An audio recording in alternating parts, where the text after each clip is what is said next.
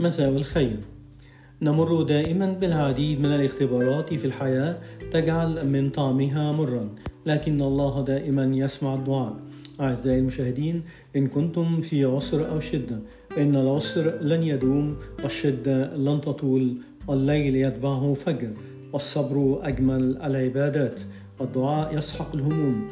إذا قلت يا رب فإما أن يلبي لك نداء أو يدفع عنك البلاء. أو يكتب لك أجرا في الخفاء. اللهم إنا نسألك فرجا قريبا.